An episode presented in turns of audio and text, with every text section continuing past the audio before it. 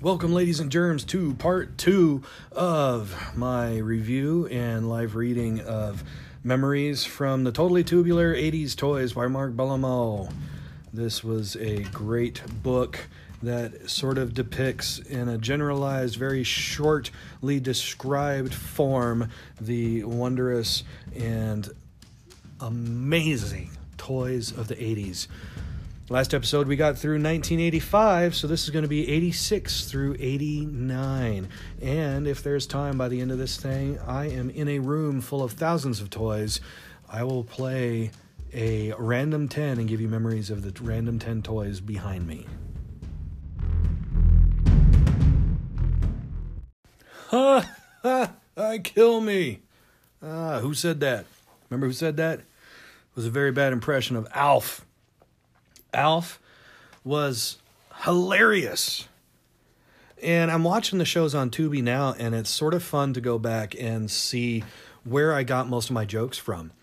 He would do sort of this play dumb, make you feel dumb, sarcastic, quick witted uh, humor, and it was mostly lost on the scientific minds like Willie, um, you know, the dad. But Alf is kind of funny because as the word is that's thrown around now, it's toyetic. Uh, he was very toyetic. It was one of the very few shows where it was a single person or a single character based show, but there were millions of iterations. I mean, you could go, I think Burger King even had the stuffed animal toys that you would get with a Happy Meal, like a full on, fully clothed, freaking stuffed animal toy. And it would be Alf in a Hawaiian shirt. It'd be Alf with a surfboard, Alf in Santa Claus. I mean, I don't know. I don't, it, I have the one in the Hawaiian shirt, but it wasn't even the stuff like now you would have to go to what was FAO Schwarz or the specialty section of the uh, toy stores and buy the expensive Build a Bear style they used to just have that as part of Happy Meal premiums, where you could go to McDonald's and buy the Muppet Babies. Uh, you know, you would still get your toy in the Happy Meal, but then for three ninety nine, you could get the eight inch scale uh, toy style plush. Man, just such awesome times. I feel like they don't even try nowadays. In fact, the biggest stir McDonald's has done recently with Happy Meal toys has been Pokemon, and they're still just pieces of cut up paper I still to this day don't understand how paper is collectible. Uh, I, just I, I, collect comics and trading cards for the artwork and aesthetics, but you cannot tell me that that dead tree bound by a staple is worth millions of dollars. I just don't understand it. But hey, you know what? To each their own, and uh, if if you collect those things, that's great. But you can't tell me now. That, this is funny. I'm, I'm bringing this up because recently. Uh, Jeremy Padawer uh, has been getting the toy community all hot and bothered by what's valuable this week sort of you know commentary. And he's showing all these psa graded uh like rookie cards. I'd never thought of a WWF trivia game as containing rookie cards, but considering it would be the first uh, card of that particular character. I guess they're calling it a rookie card, getting them graded, and they're selling for thousands of dollars on eBay. And I've got them sitting here in a binder, ungraded, probably worth 15 cents because it's got a stick of bubblegum residue on the back of it. Like, it just boggles the mind what people are willing to pay money for. And it's just paper. You know, I get that they underproduce some of these magic cards or Pokemon cards or things like that and if you caught the rare one with the special hollow foil imprint with the weird marking on the bottom corner, that one was worth more than the exact same freaking artwork as the one you got, uh, you know, just from the regular pack that everybody had. I, I'm sorry, I would rather have a reproduction of Spider Man 129, the first appearance of Punisher, and as opposed to you know the eight hundred dollar it's probably now eighteen hundred dollar comic. I mean you know how many comics i can buy for eighteen hundred dollars? Yeah i'll buy that dollar reproduction. Weird. I just don't get it. But anywho uh, Mark Bellomo goes through this book, and year by year, he gives you sort of the top 10 of uh, what happened in that year for, as far as movies and toys and uh, he very briefly and somewhat crudely describes some of these toy lines and as we discovered from the last episode i believe some of them are in the wrong spot. Whereas they may have been created in a certain year they didn't gain popularity so it should have been what was popular that year because lord knows some things have been created and then it won't like look at Nightmare Before Christmas. It was created, and it wasn't until decades later that it actually became popular. It was just a quirky, odd, weird show that nobody liked, and then all of a sudden now it's a uh, merchandise boom. I keep mentioning things that I was afraid of as a kid, and yeah, I pretty much was a, a scaredy cat. Uh, I did an episode or two about my paranormal experiences as to why I'm sort of uh, jaded by things now and desensitized so much that the devil could literally walk in, tap me on the shoulder, and be like, "Oh man, not you again." I'd be irritated that he's bothering me. But uh, as a kid, I was literally afraid of everything, and partly because you know, with the satanic panic in the 80s and growing up in a Christian household and things like that, uh, my church and everybody was telling me that certain things were evil. I mean, you'd go to hell for uh, rock music or reading the wrong books or playing Dungeons and Dragons and watching Thundercats. Uh, it was all evil. You'd go to hell. But somehow, Ghostbusters, which I thought was a horror movie, I wasn't allowed to watch those either.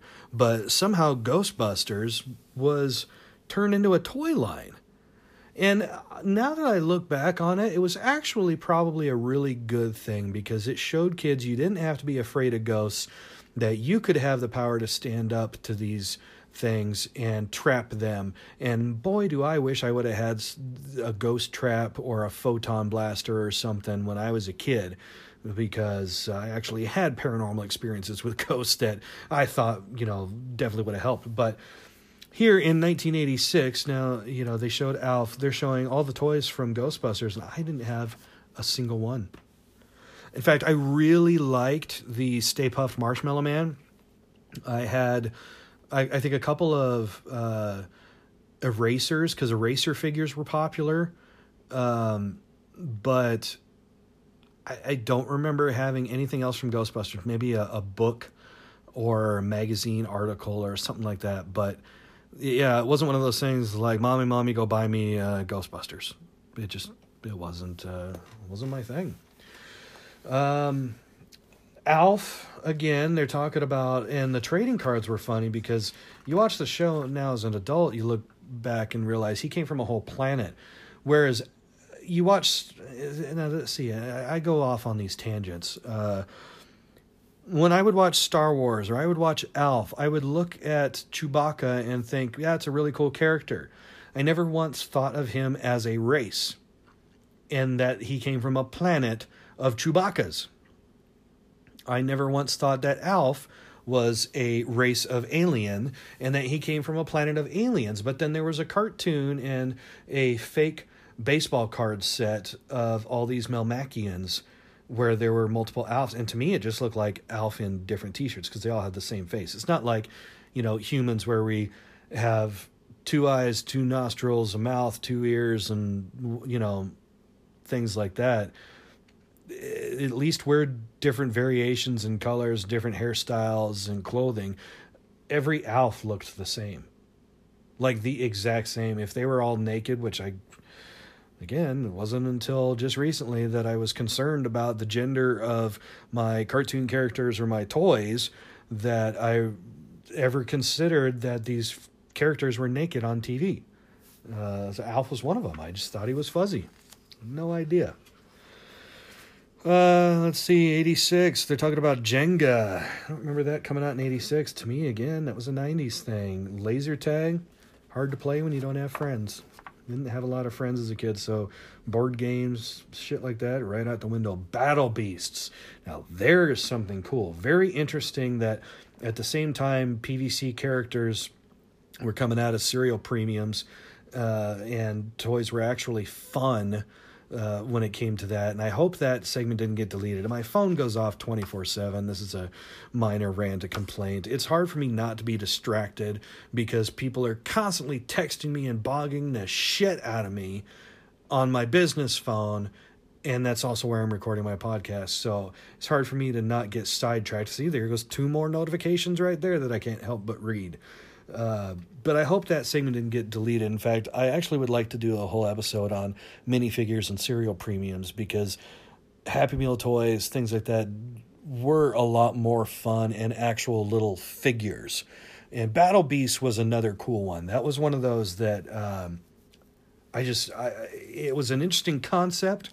I don't know what the correlation between them and Transformers are, uh, but apparently they both I don't know, maybe they came from the same company.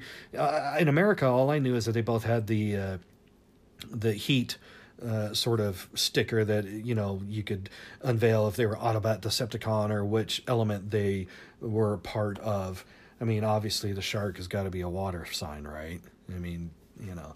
But anyway, they were fun. They were little animal versions of uh, the Muscle Men figures, the Kinnikuman, uh, Keshi stuff from Japan, and I thought they were great. I you know, don't have any now. I had all of them when I was a kid because the KB Toys, I think they were two for five dollars. Um, you know, they would do the three for ten or the two for five, and uh, I don't know why. Maybe they didn't have a cartoon for some reason. Kids weren't into them, but I loved discount toys. In fact, to this day, I still collect discount things. Probably more than anything uh, of stuff that I hadn't planned on buying. My biggest impulse buys have been discount toys, and that's how I've got into you know, some of the most random things, but they're fun because I collect toys for the sake of toys. Not that I play with them, but because they're fun characters and that's what reminds me of my childhood is toys for the sake of toys. I think that's something that's lost because everything now, especially concerning like wrestling figures, they're like artist maquettes. You know those little things artists use to uh, like uh, used for reference and they pose and they're the little wooden dolls that you can pose in any i mean that's what every figure looks like to me now and it's terrible. I'm sick of seeing that ball shoulder joint 15 different uh, bisects and cuts into the legs and arms just so they can pose and move in every i mean man they've got you all so fooled now with toy photography doing their advertisement for them in hopes that you'll get free figures as an influencer that they don't have to do any marketing whatsoever. They just give you one of these multicolored maquettes and let you pose them and buy all this shit to go with it. And uh, anywho, this was supposed to be a light-hearted podcast where we're talking about toys for the sake of toys. Let's move right along there. Construction toys were fun. Uh, Centurions, to me, was like a uh, a mix of, say, Transformers and Legos, but more so there was a brand called Construx where you actually were making. Uh, they they would connect in hexagonal patterns or with hexagonal joints and they uh, were robotics robotics were big in the 80s they wanted the more I realized they trained us for jobs of the future was with the toys that they gave us in the 80s. So a lot of the scientists and people uh, that played with construction Legos as kids became engineers and software platformers for Microsoft and you know so on and so forth. Uh, me, I played with a bunch of giant, naked, sweaty men, and that's what I draw for a living now. But moving on. Um, yeah, Centurions, I think I maybe had one or two. Wasn't a big fan. They were cool. Uh, now, here's something that starts to get weird in 86. The big five, as I called it, let's see if I can even list them off uh, Transformers, G.I. Joe, Masters of the Universe. Uh, I can't. My brain's gone already. Uh, anyway, the main, uh, so let's say Star Wars and um, Marvel. I don't know. Anyway, the big five main uh, toys in the 80s, uh, those all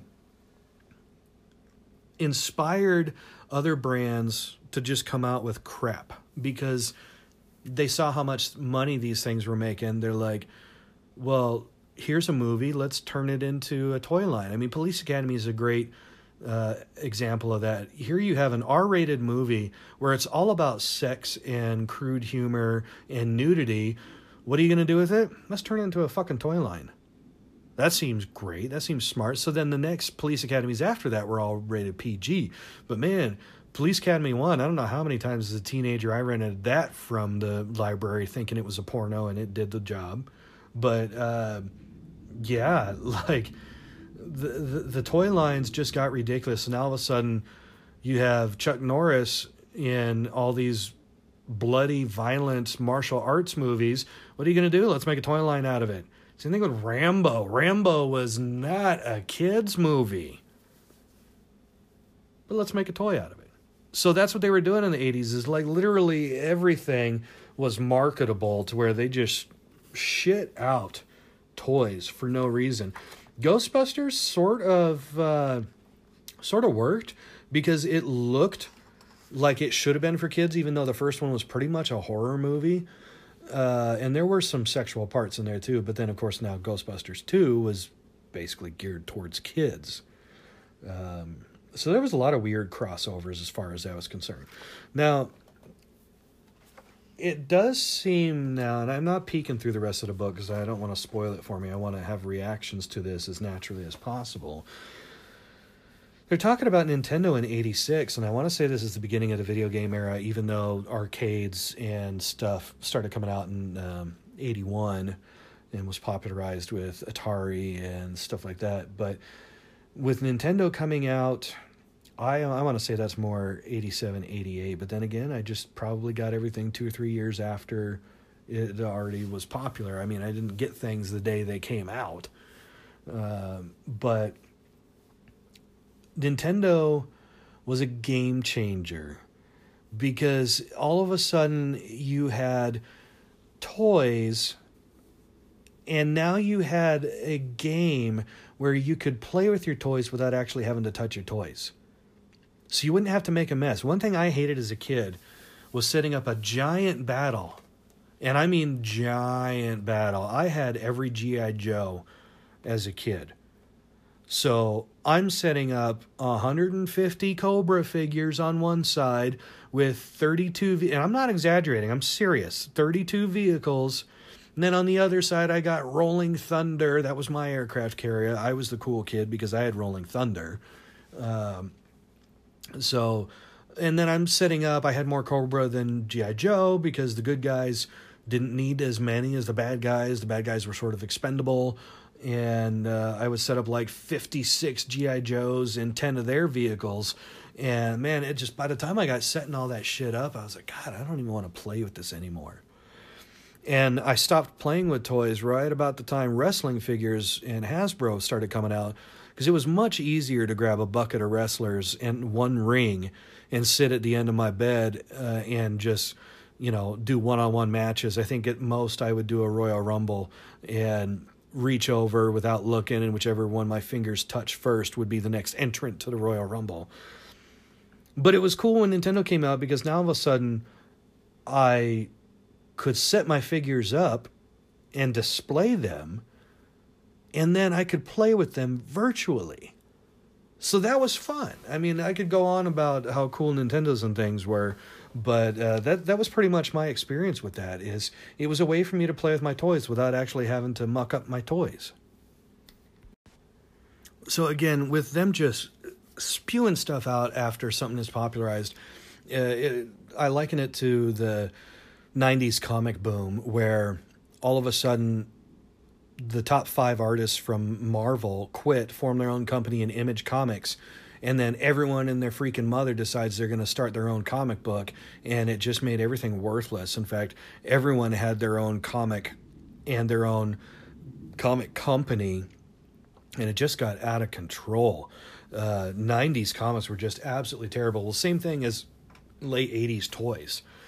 There were some very memorable and fun toys in the late 80s but the creativity sort of stopped I mean, I'm looking now, this is still in their 1986 chapter.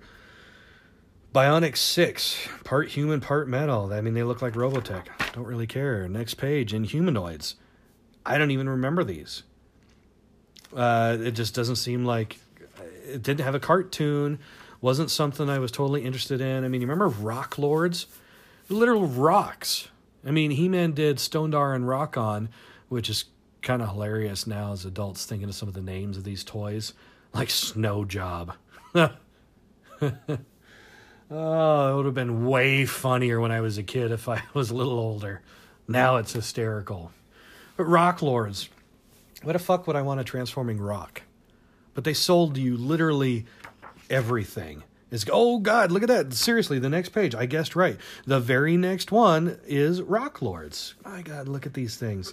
They're literal rocks that turn into robots. So now, as marketing manager, you just explain the most dumbest shit to your boss and say, "All right, I got this really cool idea. Transformers are popular. What if these robots turn into rocks?" What? Okay. Uh, technically, that already happened because He Man had meteorbs, where these testicle shaped eggs would fly out of the sky and transform into different animals. Um, transforming toys were super popular. Look at the McDonald's Transformers; those were actually kind of cool. Who wouldn't want a Big Mac that turned into a robot?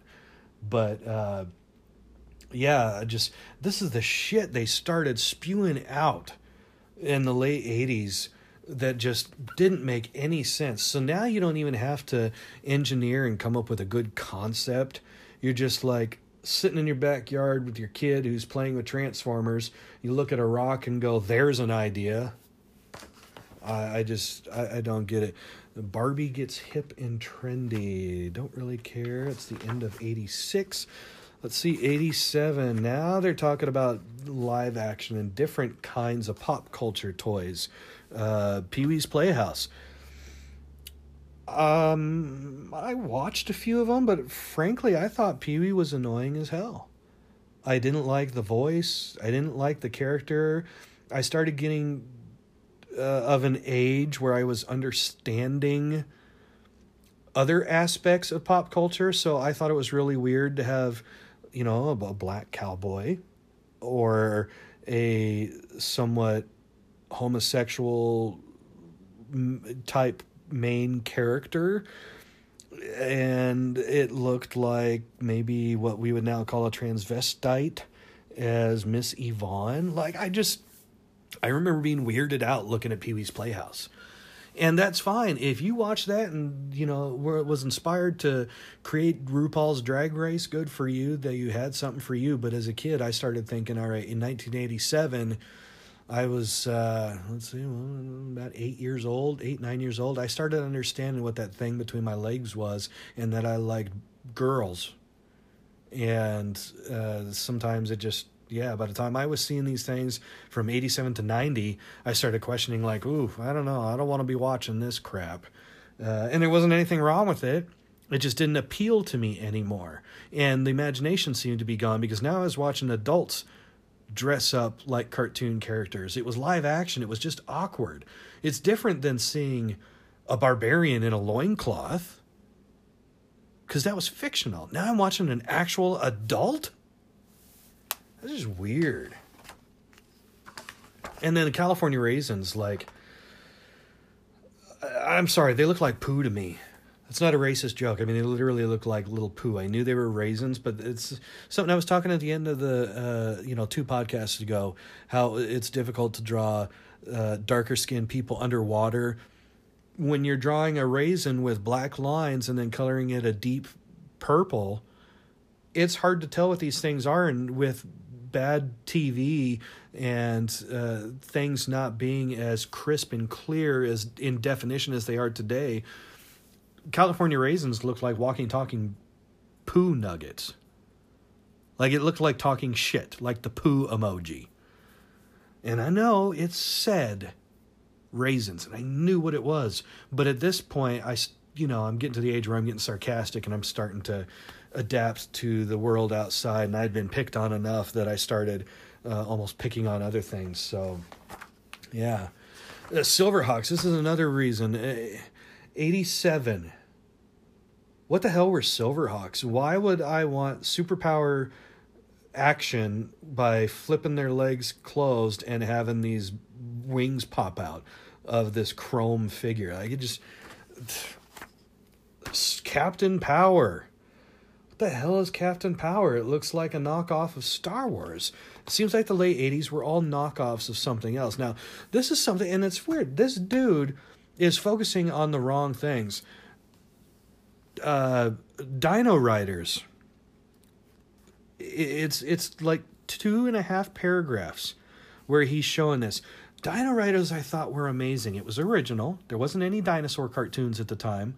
I don't even think Dino Saucers was out yet. But they were mask sized micro figures that you put on dinosaurs. What kid doesn't like dinosaurs? And they were uh, weaponized dinosaurs. So they were basically mask prehistoric mask vehicles. And I thought it was great. Each one came with a little comic book explaining the story. And that's something I wish would come back now. I think it would be really cool to have that line back. I mean, the Entertainment Earth did a little exclusive where they came up with like these little uh, Keshi style gummy uh, minifigures, but I think as popular as Jurassic Park and Jurassic World figures are now, you could come out with a Dino Riders cartoon or something. But again, are we allowed to show violence? I don't know. It's different world, different era now.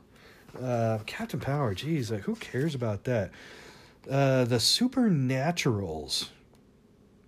What the heck is that? I remember seeing them and at Toys R Us, and I, I would look at them like, well, these are just weird. And then you they had like a lenticular sticker or a uh, that's hard to say, lenticular sticker or a hologram sticker that if you turned it the right way in the light would give you uh, a image of something scary. And again, at this point in my life, you know, I wasn't allowed to have anything horror related or anything scary. These didn't really scare me, but it didn't seem like.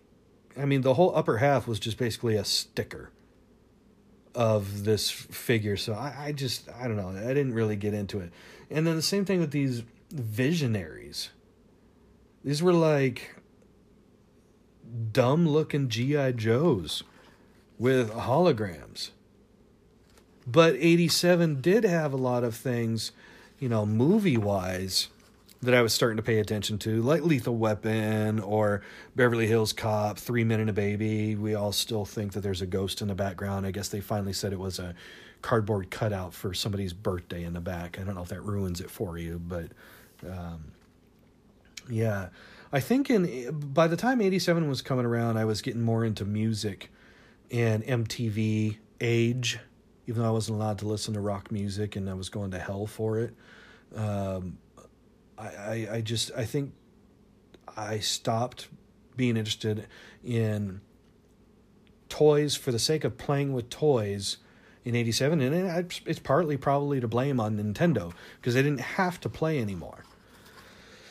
Now, they're going to talk about 88 and this is something interesting because a lot of memorable and fun toys that i remember liking that were original did come out in 88 um, one of them being ninja turtles which is really weird because i associate ninja turtles with more 1990 but i do remember there were eight you know kind of like how every toy line used to start with eight main characters uh, you got the main four Ninja Turtles, Splinter, April O'Neil, a foot soldier, and then Shredder. And then later, you know, they come out with Rocksteady and Bebop. And I, I remember that it was weird for me because I wasn't into gross toys. I didn't like Garbage Pail Kids or Mad Balls or anything like that. wasn't my thing. Yet somehow I kind of got suckered into it because of Ninja Turtles. Now, Ninja Turtles would be one of the last original ideas that would inspire other things. In fact, uh, the Ninja Turtles toys basically became Dick Tracy toys. They became Toxic Avenger toys. There's so many toys that look like it, just like Masters of the Universe inspired wrestling bootleg toys, um, other barbarian toys like Sunman, uh, all all those things. It's all because of He Man. Same thing with Ninja Turtles. Ninja Turtles inspired a lot of other people. Um, but it was gross. It was all about the ooze. In fact, they had a lot of gross toys where you could just slime your figures, and I didn't. I don't understand why anyone wanted to do that. Why would you want to destroy one of your toys, especially when it's, uh, you know, something maybe your parents had a hard time affording, and you just want to throw goop on it? Uh, you know, see, they're also talking about um, starting lineup. I, you know, I wasn't a big sports kid. I started collecting the cards in about 89 just because you had to. Uh, if you weren't into sports and baseball and Bo Jackson between 88 and 90, uh, they question your humanhood. They, they like weren't even sure you were from this planet if you didn't have cases of red Donruss cards from 1989. So I, I think I had to get into it just because by that age, being 10, 11 years old and getting towards preteens, um, you know, you're susceptible to uh, peer pressure. And I just, you know, yeah, enough about that. I just, I never had one. Uh, I think somebody gave me one and I, I, threw it away or gave it to somebody else. Now, next they're talking about is uh, Beetlejuice. This is another one like Ghostbusters where I didn't like the gross out toys and uh, I wasn't allowed to see the movie because it was technically horror, so I, I didn't really get into it. Now, funny that they're showing bendy figures for Roger Rabbit when bendy figures were, in my mind, way more popular in the past. Every brand seemed to have, they were like the Funko of the 80s toy lines. Because if there was a popular toy line, you knew there would be a bendy at some point. But much like many of the uh, toys in the 80s they couldn't make something like that now. In fact you would play with it for maybe i don't know an hour before that wire came flying out of that plastic and slice your hand open.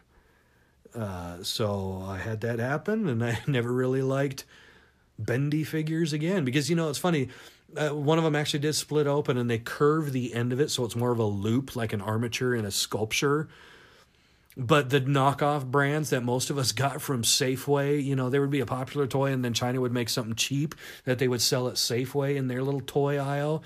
And uh, you'd get one of those and crack it open. That thing would just slice your hand open. It's terrible. Couldn't make something like that now. Robocop. Why would Robocop have a toy line? You, all the blood. I mean, didn't some guy's dick get shot off in the movie? I just don't understand all these toy lines with based off of rated R movies. It just didn't make sense. And I talked about uh, Cops and Crooks uh, in a couple episodes ago. I really liked Cops and Crooks, and technically, and I pointed this out to a buddy of mine online.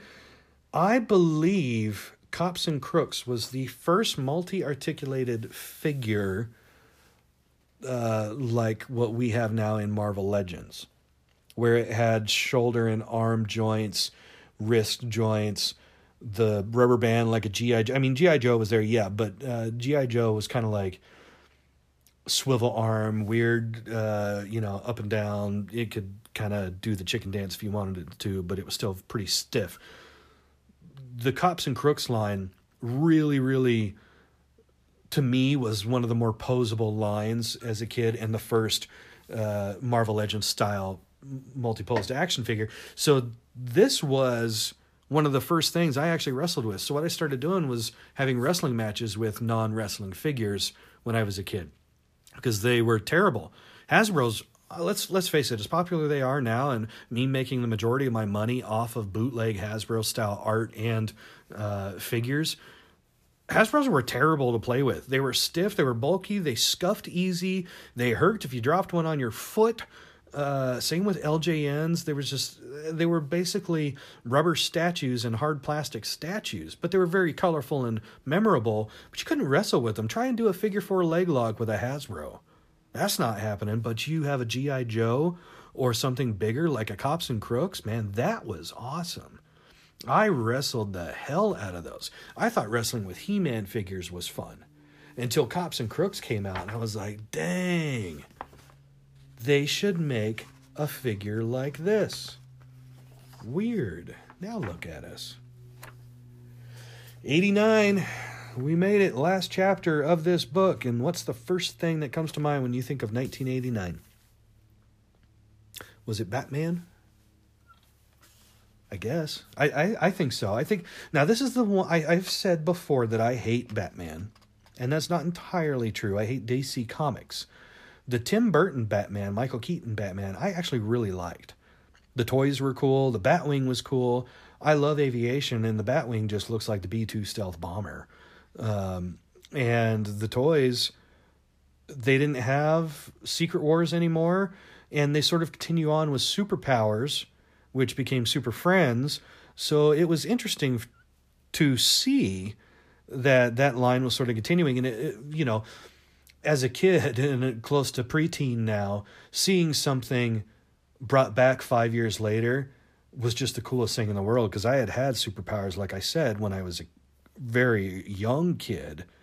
But then to see a couple years later, they're still coming out with the same thing. When I was a kid, uh, you know, it's hard for me to even uh, recall and uh, admit to this, but everything that I love usually only lasted about a year or two.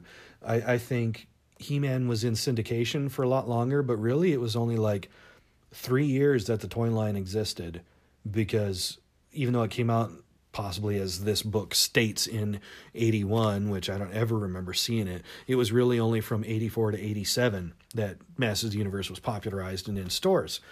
And then uh you know gi joe yeah, it lasted a while but for the most part you know once they started getting into those neon figures everyone stopped collecting gi joe anyway. Um, so yeah, it was nice to see something brought back like superpowers and turned into super friends and then still be the same style of figure for the Batman movies. Yeah, this is just they've got like pages and pages of DC superheroes and all that. Uh, they mentioned Game Boy coming out, and then like a lot of weird food stuff, like Food Fighters, Barnyard Commandos, New Kids on the Block, pop culture dolls and toys. None of that was interesting to me. Marvel hadn't had any figures, and then all of a sudden, Toy Biz started coming out with Marvel figures again to sort of compete with the popularity of the DC superpowers. We hadn't had Marvel figures since Megos in the late 70s. So uh, other than you know Secret Wars, but you only got like I think at most sixteen, and you know you only ever saw ten to twelve of these things. So Toy Biz was kind of cool, but they were very awkward, and even though they had uh, action features, they didn't look like the comics, and they were just yeah. Wasn't really a big fan of those first few Toy Biz, but now once they got into X Men in the '90s, it was the best toy line ever. But those first Marvel ones, no. And then Bill and Ted's Bogus Journey, like, man, they would just come up with the most random crap. I love Bill and Ted, but why did they need a toy line? Honestly. Honestly, Vanessa, why would they need a toy? Uh, yeah. All right, so that was it. We made it through the whole book, and that is the end of part two. So, as promised, I'm sitting in my office. My office has thousands of figures in there. I'm going to uh, randomly point at something and then turn around, see what it is, and tell the story behind it. So this could literally be anything. So I'm doing just like a kid. I'm closing my eyes and I'm spinning my finger in the air, and I'm going to stop right here. I'm going to turn around and see what I am pointing at. Virgil. Good lord. WWF Hasbro Virgil. I don't even remember buying that damn figure. Uh, I don't even know why I had a Virgil figure. Uh, it just, it may have been one of those three for tens. I want to say he was a yellow card Hasbro. Now, eh, it was, uh, it would later become a big part of, you know, what I'm doing now is I make custom action figures for people. I turned Virgil into Zeus, who was definitely a more prominent black character than Virgil was. But Virgil also had reusable parts that I used for other things. I've dissected that figure in several ways to come up with uh, different iterations. But to me, Virgil was always the bodyguard. And we never got that figure. If you were listening to this podcast at the time that I appropriately listed it at, the Virgil figure as bodyguard should have come out already. We'll see about that. I'm thinking that's going to be the March release. Uh, let's do it something else. Sorry, I'm randomly point. One, two, three, stop. And God, I have a lot of wrestling crap. It is Ringmaster's Ultimate Warrior. Uh, I have an entire wall of wrestling stuff, so I probably just shouldn't point behind me. I should point like up and around and whatnot. Uh, Ringmasters were those giant wrestling figures that were sort of fun, and um, holy crap, my phone will not stop going off. Do you people know how to turn off those little flip down, drop down things at the top of the damn phones? Like it needs to stop. Holy shit. I get talked to in messages from 50 different people every single hour, and it's constant, and I have a short attention span, so I can't not not look at it. I need to turn those off because it's irritating as fuck. I appreciate the support and people wanting to chat me up, but holy shit balls. I cannot use my phone for anything other than business because when I do, blip, blip, blip, blip, blip, blip, blip, I got all these messages to go back and look forward to on every social media known to man. Oh. I like the Ringmasters. They were cool. They were large. They were fun. It wasn't something they had done before, and I like cartoony style uh, type things, but nothing. Uh, nothing really stands out about those. I think I got it at Walmart and I only at this point in my life was collecting legends type figures. So I had stopped getting all the new characters. I mean, wrestling figures, I've literally owned every one, uh, you know, since Hasbro and Jakks in the early parts of Mattel.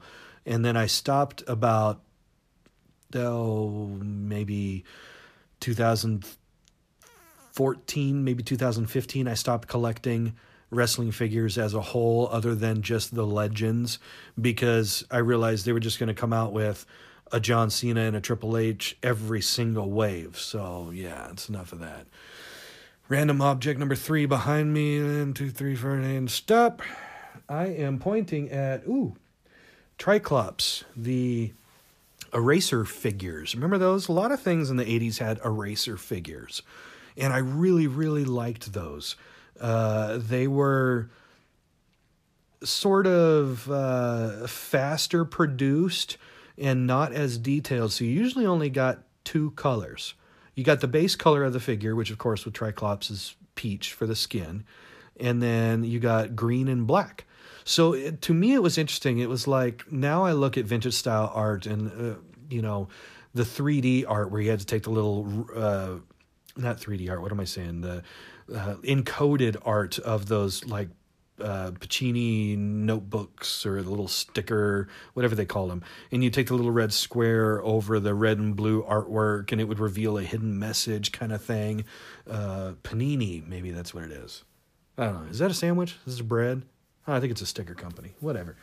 So, um, I, I, I like that sort of two or three color artwork and it was cool to see how they could come up with it. Now you know prince adam uh, they did uh, an eraser figure of him and it's got just a purple cloak but peach skin for his legs and then black boots. So it looks like you know he, he's naked just uh you know so and it was different.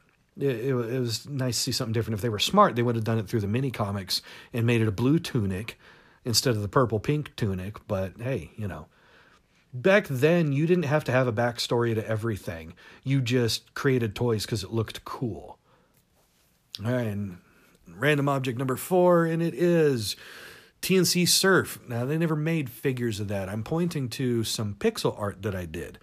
TNC Surf was an awesome brand of t shirts with what they now call Thrilla Crew. Steve Nazar created uh, iconic surfing gorillas and cavemen and cats and uh, you know all the sort of stuff and the tiki guys. It was just it was fun. And probably one of my biggest cartoon influences next to garfield quite honestly. Um, yeah, I, I, look up Thrilla Crew with a K.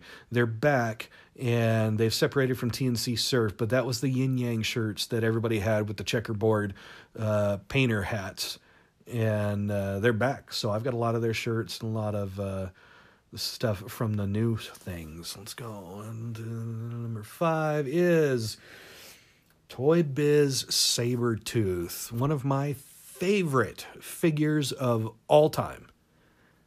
Uh, this is the one with the longer hair before he got kind of bestial and he's in the the yellow orange and uh, black trunks so it's kind of almost like a he-man figure uh, crossover kind of thing but he had the uh, you'd, you'd swipe at the abs and Wolverine's claw marks would show up. So it kind of reminded me of Battle Armor He Man. It was cool. And I remember there was one Christmas I'd returned everything. I didn't get uh, hardly any toys, but I was trying to go through and the toy aisles were empty. And I saw this weird card and it was Sabretooth. And I didn't even know X Men was coming out with figures. But I loved the cartoon in the 90s. So when I saw that, I was all kinds of excited. Because remember back in the day, you didn't know something was going to come out two years in advance and pre order it and never get it, like Super 7.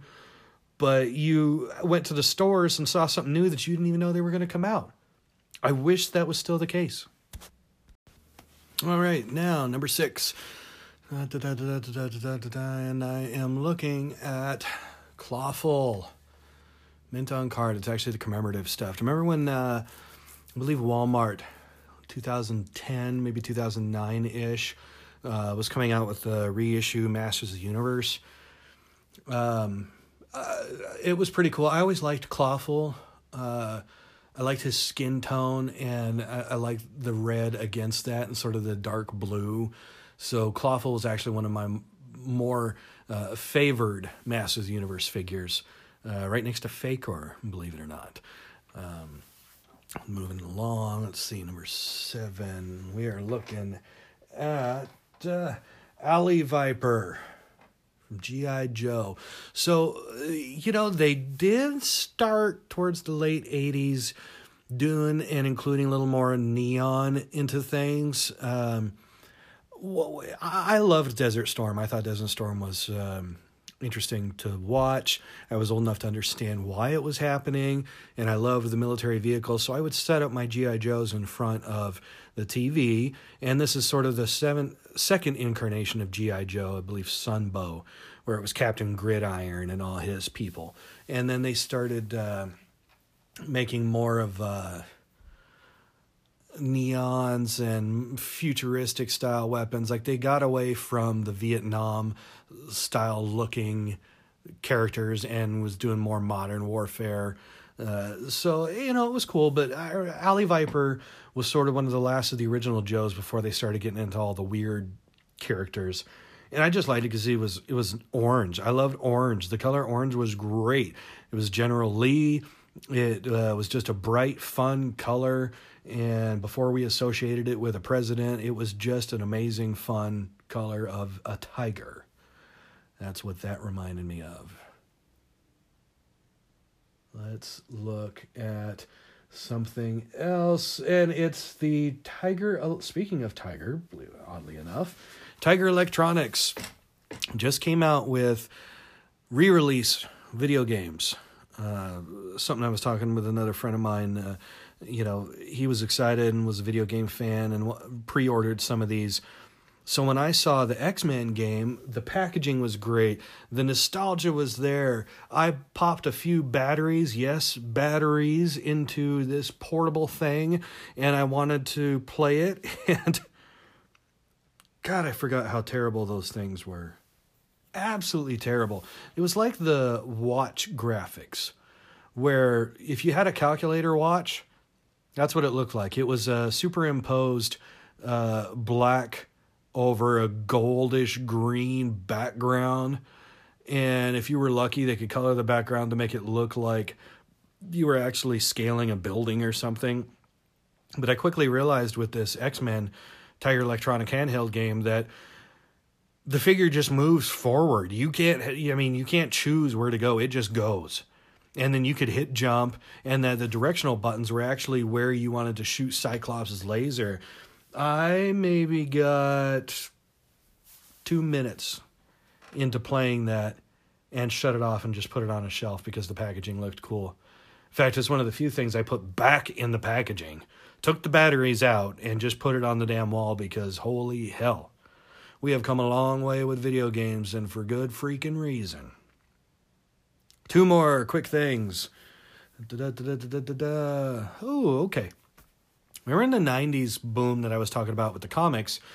They started coming out with all these femme fatales, and I think his name was Randy Bowen, would come out with these uh, sculptures. They were plastic mini sculptures. If you couldn't afford the bigger $300 statues, they made like little tinier versions, and it was like Darkchylde and Witchblade, uh, characters like that, uh, or Chaos comics.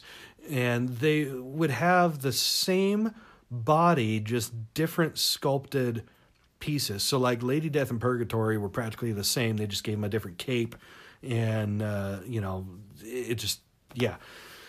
The thing that bugged me about those is they actually tried to make him an action figure instead of a statue, which I don't I don't understand that. So they created this sensual shaped woman, and then they took an exacto knife to her hip, put a joint in there, and called it uh, a hip joint where she could kick out now, but it would do it in an awkward way that would go with the sculpture so that it just looked absolutely terrible. And you couldn't pose those things for shit. McFarlane toys were the same way. They would sculpt an awesome figure, but not even care about posability or playability. And then they'd just go, oh, let's cut two slits in the hip and two slits in the shoulder and call it an action figure. It's fucking terrible but they were great statues. And at that point in my life, I was mainly collecting comic books and comic book related trading cards, and uh, they were great statues. But that line bothered me. Like, we don't need a hip joint in a figure I'm not going to put in a vehicle and roll down a hill. All right. Let's just call it last one. I don't remember if I was on nine or 10, doesn't matter. I'm probably as bored with this as you are random thing behind me that I am going to point to and talk about is. I don't want to talk about that. Nope, I don't want to talk about that either. You know what? Fuck it. Let's just talk about Cops and Crooks again. I really love the Cops and Crook line, but if you notice, there was a few of them that actually looked more like G.I. Joes. Uh, one of them looked almost spit an image of Ripper had the same kind of style haircut and the glasses. And then there was another one, boy, I forget all their names, but the the guy in the pink shirt with the facial hair that looked like Ripper the Dreadnok, and then the guy with the buzz cut that looked like Brian Bosworth. I used to tag team those two guys against Rock Crusher and Boom Boom. Boy, I can't remember. I can't believe I remember those two. So the guy from in the prison outfit with the jackhammer. I'm pretty sure was Rock Crusher, and then Boom Boom was apparently an android. Uh, it was a mobster in a purple pink suit, and you could open his chest and guns would come out, suspiciously like Rio Blast.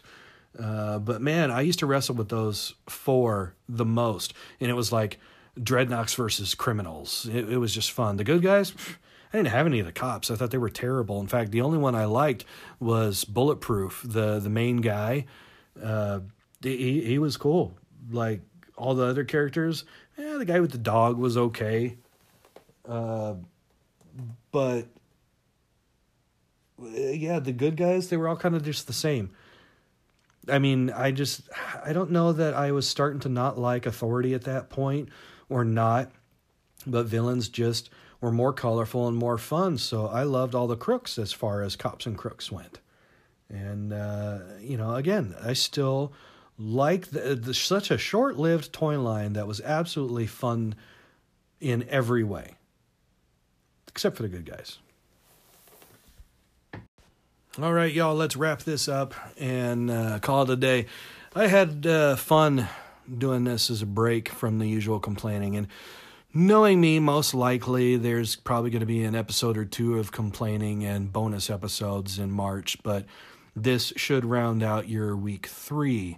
And I hope you've had a good March. Uh, I'll listen to these as well again. And it's just nice to take a break from all the complaining and all the howling that I usually do. But it's so hard to look at where we've come from to where we are now and realize how different things are and that they've really just taken the fun and imagination out of everything. I mean, kids don't play with toys anymore.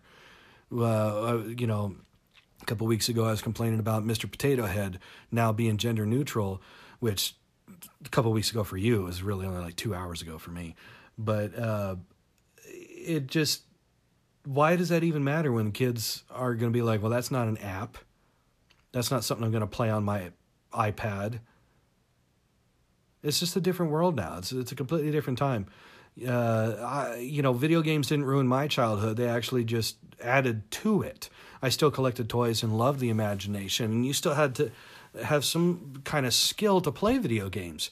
Now you could just hit easy mode and story and breeze through the whole thing, and it auto saves at all the I mean the most you have to go back in time in a game that's modern is like 2 minutes.